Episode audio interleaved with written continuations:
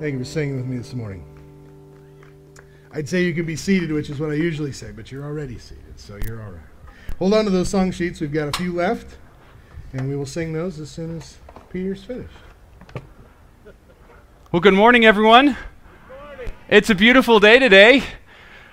I tell you, after sitting, standing in the pavilion and making balloon animals for the past three days, this day is amazing. We started the fair Thursday afternoon with 1,350 or more balloons. I now have a little over 200 left. So if you want a balloon, make sure to come right away so we don't run, run out before you get your balloon.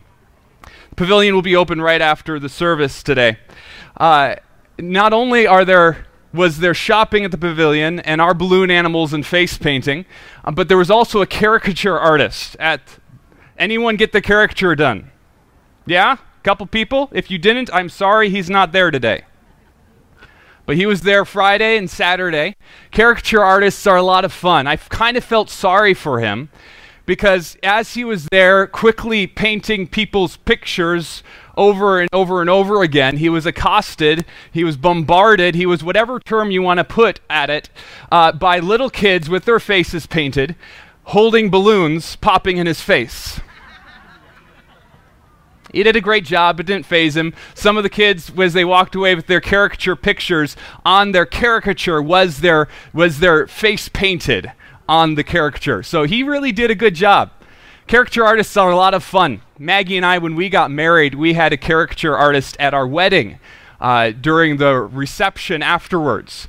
Everyone enjoyed it. We got our caricature done way back then. I wanted to get ours done this year, so we got the kids, three kids' caricatures done. Then Maggie and I got our caricature done, and we look a lot older.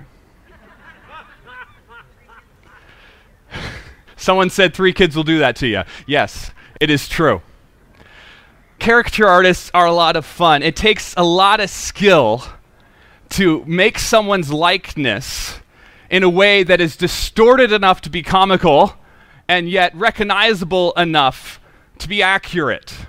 Takes a lot of skill. A lot, a lot of skill. If you didn't know, I, I, I kind of like to geek out a little bit. So we get the word caricature from France, France, and I'm not going to try to pronounce the French word for it but it means to exaggerate. A caricature artist takes a person and exaggerates certain characteristics to create a comic effect. People love watching a caricature artist at work. If you're standing there in line, you hear all sorts of different comments about how good this guy is, how talented he is, how well, you wish you could do that too, but you can't. All these sorts of comments, which are true and they're appropriate. But if we take a s- couple steps back and think about it, the guy who was painting caricatures the past two days weren't, wasn't the only caricature artist in the room. Because we are all caricature artists ourselves. I'm not talking about how we view each other physically, which that might be true. I'm more talking about how we view ourselves and each other emotionally and spiritually. Too often, the way we look at each other, the way we look at ourselves, we are painting caricatures, distortions of what is actually true. Well, we, before we dive into the Bible today and talk about this, will you pray with me? Father, thank you that you are the creator of the universe at the beginning of time, you spoke everything into existence from the trees to the grass to the flowers to the clouds to the rain to ourselves. You are the creator. Thank you that not only are you the creator, but you are the sustainer. You hold all things together. We're not just exploding out of existence because you are here. And thank you, Father. As the creator and sustainer, you wanted to be known. So you made a way that we could know you through your word and through your Son, Jesus Christ. Father, I ask that today, as we study your word and as we sing songs to you, I ask that you'd be glorified. I ask that you would open up our hearts and minds to understand it. You'd give us the ability to change according to it. And Father, as I'm up here, I ask that I would decrease and that you would increase. And may the words of my mouth and the meditation of my heart be acceptable in your sight, my rock and my redeemer. Thanks, Father. Amen. Caricatures. Let's think about it. How do we often view those around us? We're humans. Every, I assume everyone here is human. Anyone a robot or alien among us? Thank you, Tim. That's a lie. Okay. We're constantly comparing ourselves to each other. We're comp- constantly assessing those around us based upon what we see. And that assessment we make is never completely true. There's always something that is false. There's always a caricature element to it. Sometimes we look at someone and we see them better than who we are. So, in honor of that, turn to someone near you and say, Wow, you are awesome. Some of you didn't mean that. Okay. Wow, you are awesome. Yeah. I think about the prophet Samuel. God called Samuel to go and anoint the next king of Israel.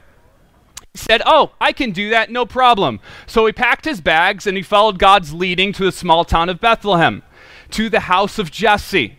And he met Jesse and said, Hey, Jesse, I'm here to anoint one of your sons king of Israel. And Jesse said, Great, I've got eight sons, but I'm only going to bring seven because the eighth doesn't count. So he brought the seven, and Samuel looked at each of the seven and said, Wow, that would make a great king. Wow, that would make a great king. Wow, that would make a great king. Wow, that would make a great king. All the way down the line one, two, three, four, five, six, seven, till finally he got to the last, and every single one, God said, Nope, nope, Nope, nope, nope, nope, nope, nope. None of them. God said in 1 Samuel chapter 16 verse 7, he said, "But the Lord said to Samuel, do not consider his appearance or his height, for I have rejected him. The Lord does not look at the things people look at. People look at the outward appearance, but the Lord looks at the heart." When we look at someone, we might think that we're looking at someone's heart. We think we're looking at their true personality and their true character, but we are not because we don't have that ability. We're only looking at what we can see, and that perspective is very, very flawed. Samuel finally had Jesse bring the youngest, David, and God said, This one is the one who would be king, even though no one else thought he would be. Sometimes we look at each other and we say, that person's a really good guy. And we see them through these rose colored glasses. Perhaps that person is a mentor to us, someone we look up to. Perhaps that person in view is a pastor or a Sunday school teacher. Maybe the person we're looking at is actually a hypocrite and they're hiding their sin. Perhaps we look at someone's good qualities and we're so jealous of those good qualities that that's all we see is those good qualities. Whatever the case, we see this person, we place them up on a pedestal, we see them better than who they actually are, and then sometime in our life, we will see them for who they actually are, and we're going to be disappointed when we're smacked in the face with their sin. Whether we see it now or not, the person that is next to us, the person that is in front of us, is a sinner. Paul very clearly says that in Romans chapter 3 verse 23. Romans 3:23 Paul says for all have sinned and fall short of the glory of God. Every single person, no one is left out of that all. Sooner or later, a person's humanity will shine glaringly for all to see. It's one of the reasons why when I preach, I try very hard to acknowledge my faults and my sins so people will not see me better than who I am because I am a sinful person desperately in need of Jesus Christ. I should not be put on a pedestal. I should not be viewed through rose colored glasses. We all see caricatures of each other. Sometimes the caricature we see is the good exaggerated. Other times, the good isn't exaggerated, the bad is. We look at those around us and we see them worse than they are. So turn to someone near you, wrinkle your nose, and say, Ugh! Very few people did that. Everyone is a sinner. Everyone is. But that doesn't mean that they have to be defined by that sin. It doesn't mean we have to exaggerate it to a distorted, grotesque picture. I think about Jesus when he was here on the earth. He developed quite a reputation for himself. He spent time in the home of what the religious elite, the Pharisees, called sinners. These sinners were defined by all sorts of things. Sometimes they were defined as a tax collector. This was a Jew who had sold himself into service of the Romans for money and for privilege. So a s- sinner could be a tax collector, a sinner could have been a prostitute, a sinner could have been a Jew who wasn't faithfully following what the Pharisees said they should do. Whatever the case, good Jews did not hang out with people like the ones Jesus hung out with. And so, as Jesus started to hang out with these quote unquote sinners, people started to talk. They started to whisper, saying, Do you see the person Jesus hanging out with? Why in the world? He's a good teacher, a great teacher, people said. With his words, he led people to God, but the religious leaders said that with his actions, he spent time with people who seemed to be running away from God. So, what was the deal? The Pharisees were confused, and that confusion boiled over when a woman, as Luke describes, as a woman who lived a sinful life, she came, she knelt down in front of Jesus and anointed Jesus' feet with oil while crying strongly. Luke records this story for us in Luke chapter 7, verses 39 to 40. Luke 7, 39 to 40. Uh, the Pharisee who had invited Jesus to his house saw this lady doing this, and he said to them, himself, If this man were a prophet, he would know who is touching him. He would know what kind of woman she is, that she's a sinner. And Jesus answered, Simon, I have something to tell you. And he said, Well, tell me, teacher. And so Jesus goes on and tells a parable about someone who owned a lot of money and then was forgiven that debt. And Luke continues, and he, Jesus turns to the woman and says to Simon, Do you see this woman? I came into your house. You didn't give me any water for my feet, but she has wet my feet with her tears and wiped them with her hair. You did not give me a kiss, but this woman from the time I entered has not stopped kissing my feet. You did not pour oil on my head, but she has poured perfume on my feet. Therefore, I tell you, her many sins have been forgiven, as her great love has shown. But whoever has been forgiven little loves little. And then Jesus turned to the lady and said, Your sins are forgiven. And the other guests began to say among themselves, Who is this who even forgives sins? And Jesus said to the woman, Your faith has saved you. Go in peace. Sometimes when we look th- at those around us, we see people as sinners because of their past actions. But we forget that these people who are sinners are loved by Jesus Christ and they can be changed by that love. When someone comes to Jesus in faith, as Jesus said of this woman, they are saved, their sins are forgiven, and their past doesn't define them anymore. We as humans have a hard time with that because we grow up pe- with people. Perhaps we grow up with them in school, perhaps we grow up with them sharing our bedroom. Whatever the case, we grow up with them and we know all of their flaws. And because of those flaws, we have been hurt by their actions. Sometimes we've been hurt unintentionally by their sin, other times we have been hurt definitely intentionally by them. And we feel that hurt and we remember that hurt. So all we see when we come up to that person is the caricature of that hurt. We see the sin exaggerated before our eyes instead of seeing the whole person. Picture of someone who's been saved by Jesus Christ, whose sins have been forgiven, wiped away, the past cleared. So turn to someone near you and say, I'm sorry. A few more people said that. Caricatures. It happens all the time when we look at other people. But not only does it happen when we look at other people, it happens when we look at ourselves. it, it is the normal human condition, normally. There are some people who aren't like this, but there's the normal human condition to see ourselves better than we are. So turn to someone else and say, like you mean it, Aren't I great? you liked doing that.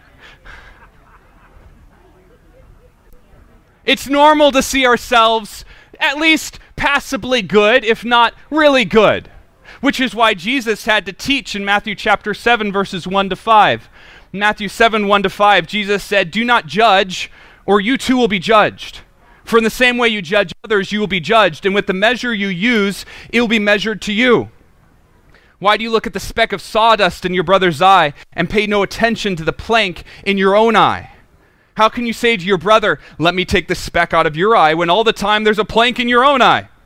You hypocrite!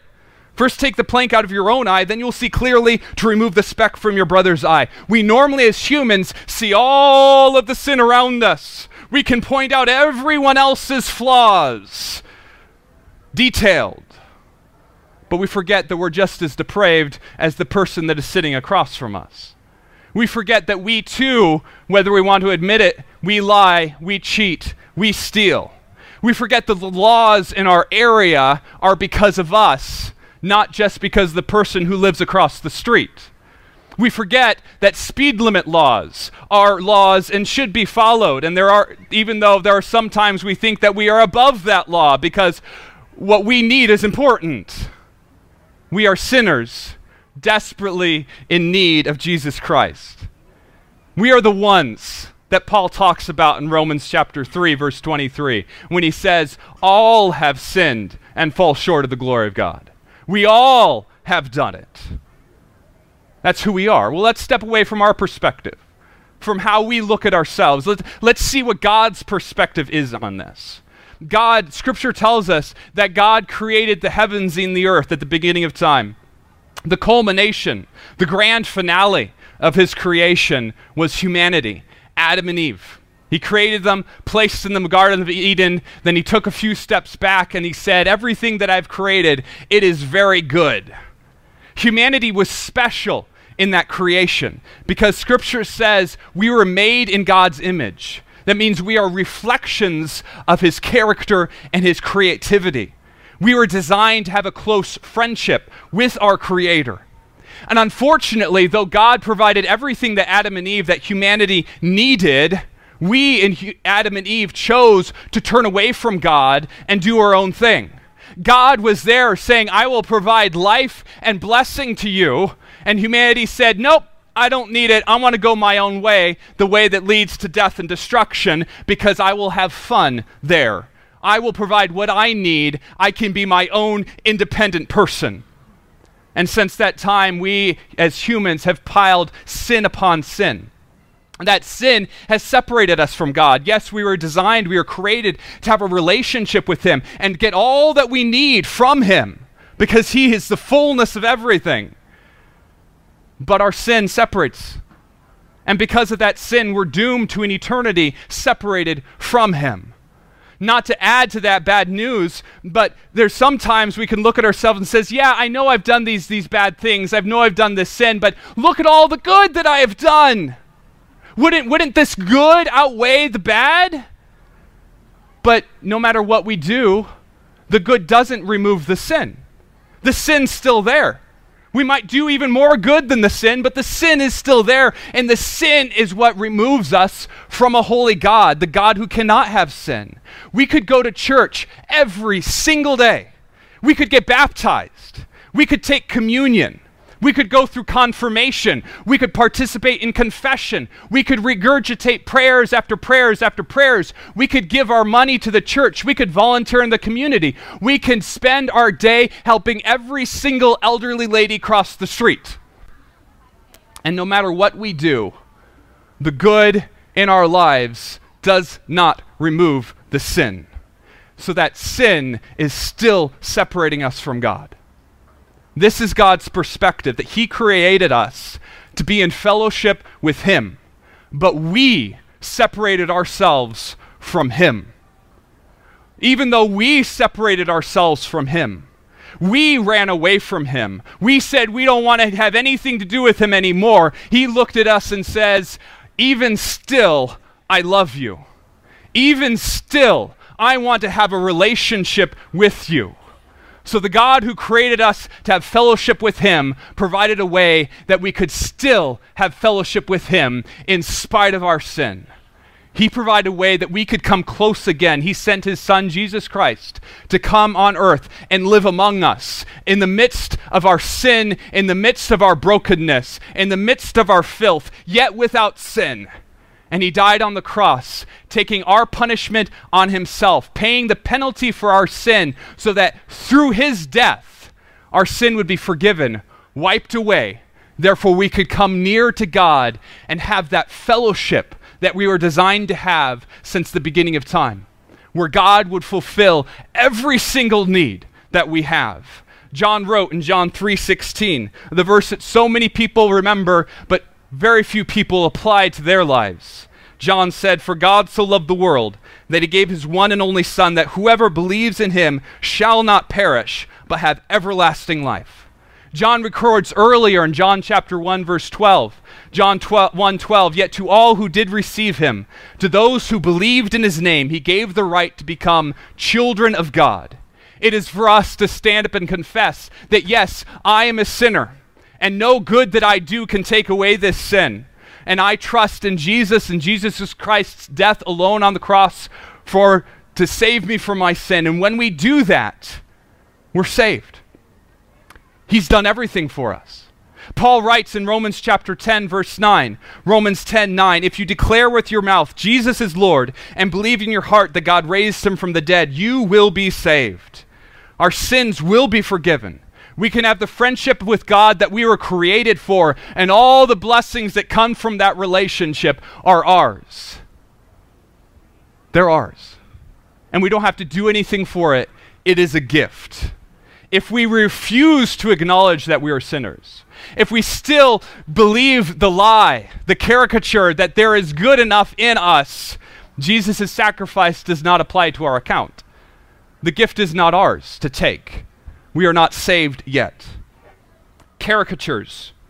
Normally, we see ourselves better than we are. Sometimes we look at ourselves and see a different caricature than that. We see ourselves as worse than we are. So turn to someone around you and say, I am horrible. That wasn't as exuberant as I am awesome. Sometimes we look at our lives and we see all the bad things that spring up. And sometimes they're just overwhelming. Instead of the Pharisee standing in the temple and saying, I'm great, we're the sinner that Jesus talks about in Luke chapter 18. Luke 18, verses 9 to 13, Jesus says to people who are confident in their own righteousness, He says, Two men went up to the temple to pray, one a Pharisee and the other a tax collector. And the Pharisee stood by himself and prayed, God, I thank you that I am not like other people, robbers, evildoers, adulterers, or even like this tax collector. I fast twice a week. I give a tenth of all I get. But the tax collector stood at a distance. He would not even look up to heaven, but beat his breast and said, God, have mercy on me, a sinner. The tax collector knew his sin so much so, it was piled up that he couldn't even look up to heaven. He couldn't bear it because his sin was just too great in his eyes. There are some people who walk around that they are crushed beneath the weight of their sin. In fact, when they hear about the gospel, they say, Oh, I'm too bad for that. God cannot love me. I've done too many horrible things. He has to hate me. I'm doomed to an eternity in hell. But Jesus says to those who think that way, in Matthew chapter 9, verses 12 to 13, Jesus says, It is not the healthy who need a doctor, but the sick. But go and learn what this means. I desire mercy, not sacrifice, for I have not come to call the righteous, but sinners. Our sin doesn't keep us from accepting Jesus' amazing sacrifice. No one deserves Jesus' death on the cross. No one deserves their sin forgiven, but Jesus comes up and he offers that gift to everyone. He says, It is a gift. You don't have to do anything for it. All you have to do is take it, open it up, and I will do everything for you. When we turn from our sins and trust Jesus for our salvation, He has paid the penalty of all the sin. Even the sins that keep popping up and say, Oh, do you remember what I did? That was horrible. And Jesus says, It's done. It's forgiven. It's wiped away. That sin doesn't define us anymore. We don't have to live under the burdens of that anymore, no matter what our past looks like. If your past is keeping you from turning to Jesus, know that He is standing there offering you the key to leaving your past behind. It's gone. If you have made the decision to trust in Jesus Christ for your salvation and the past still weighs you down, know that God doesn't see your sin anymore. It is gone. He sees us for who Paul describes in Ephesians chapter 1. A great chapter. I encourage you to read it sometime. I love what the Kendrick brothers, how they compile this chapter down. He's speaking of those who have placed their faith in him, speaking of me and you. I am created by God. He designed me, so I am not a mistake, no matter what my mind says. His son died for me just so I could be forgiven. He picked me as his own, so I am chosen, even though I think I'm forgotten. He redeemed me, so I am wanted, even if I think I'm worthless. He showed me grace just so I could be saved. He has a future for me because he loves me. I am, beyond a shadow of a doubt, a child of God. And this is who I am. And no one can take it away. And this is you. If you have believed in Jesus Christ and his death on the cross for your sins, if we forget what Jesus has done for us, the gift that God has given us, instead we focus on our sin from the past, we're seeing a caricature of ourselves. We're seeing a lie because it denies what God can and will do for us. Caricatures. I love a good caricature artist. Caricatures on paper are great. But when we naturally create caricatures of each other and caricatures of ourselves, we create a mess.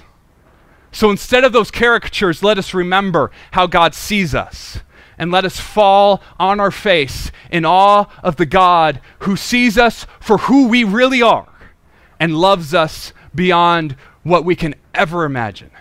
To him be the glory forever and ever. Amen. Will you pray with me? Father, thank you.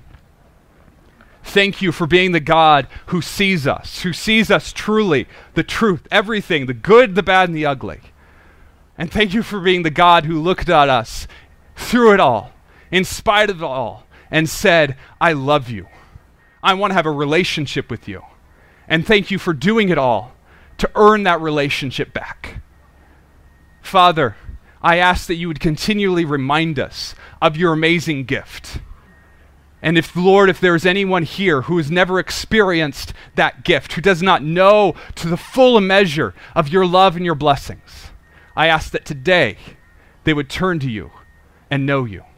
Thanks, Father. Amen.